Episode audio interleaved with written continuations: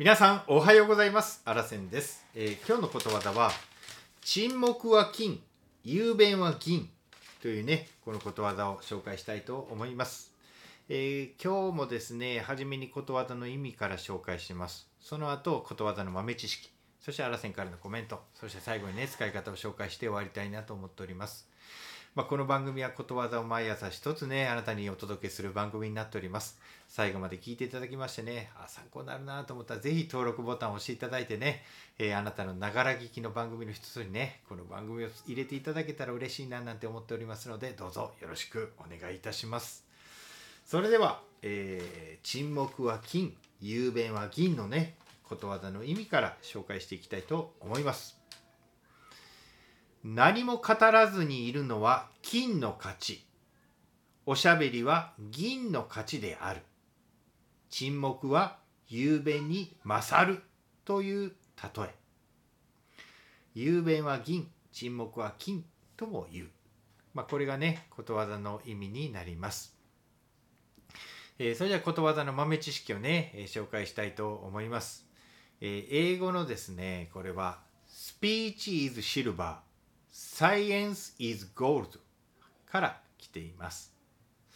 同じような言葉にね、言わぬは言うに勝る、言わぬが花なんてね、言われています。それじゃああらせんからのコメントです。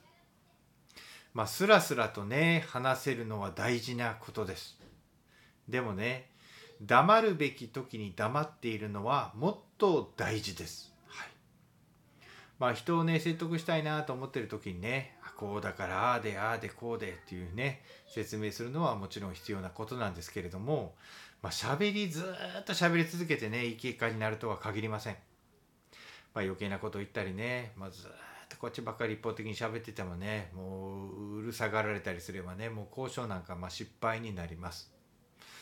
ここは黙っておいた方がいいななんていうね、ポイントを押さえることが重要であり、また黙る大切さはね、普段なかなか考えないからこそ、このことわざはね、大事なんだなっていうふうに思います。だからよく覚えとっていただきたいことわざになるんですけれども、話し上手はね、聞き上手ともよく言いますよね。実は相手の話を聞くっていう方がね、話すよりも重要ともね、よく言われています。もうあらせんもね、これはほんまそうやなと、もう喋ってばっかりじゃあかんと、とにかく相手をね、聞こうと、もう心から丁寧に聞いていこうというふうにね、いうことが大事だなっていうふうなね、体験も様々にあります。でね、ちょっとここで紹介したいなっていうのが、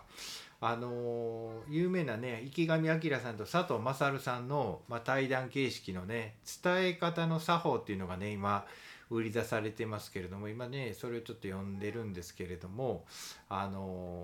池上彰さんがね、こんなことを言われてるんです。聞き上手になるポイントということでね、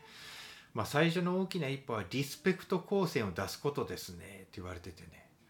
リスペクトというのは尊敬ですよね。つまりあなたを尊敬していますと、話聞かせてくださいと、教えてくださいという空気を惜しげもなく出すと、自分は謙虚に下から見上げるような感じでいると、相手はなんとなく気分が良くなって滑らかに喋ってもらうということで、これが聞き上手のポイントやななんて言われてます。やっぱりね、本当に聞いてこの人は自分のことをしっかり本当に心から聞いてくれようとしてるなっていうことがすごくまず大事で、そういった状況にしておいた後に、こちらから伝えたいことをパッとこう伝えると、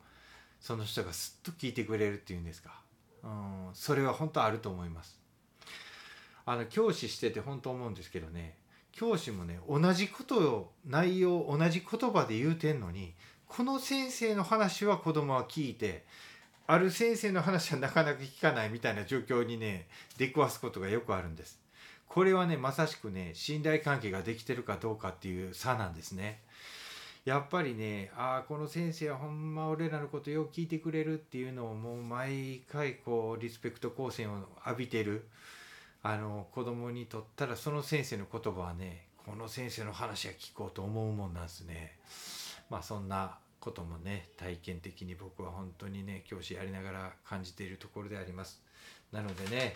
この沈黙は金、雄弁は銀のこの沈黙っていうこの金の沈黙の中にはね、そういうなんていうかな、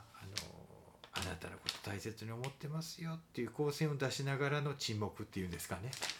そういう意味が含まれてるんかななんてね、思います。昔の方からのこれがアドバイスやなっていうふうに思っております。はい、それじゃあ最後にね、使い方を紹介して終わりたいなと思ってます。 Q、 ゆうすけなんかさっき先生に叱られてたみたいやけど、ほんまゆうすけ言い訳せんかったよな。そうや、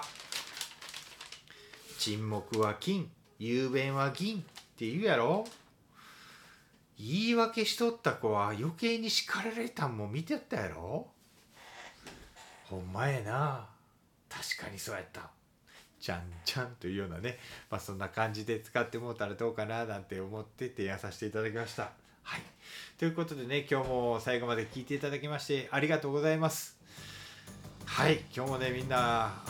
最高の一日に一緒にしていきましょう。はい。ということでね、なんか変な締めになりましたけれども、今日も頑張っていきたいと思います。また来週もね、頑張りましょう。いってらっしゃい。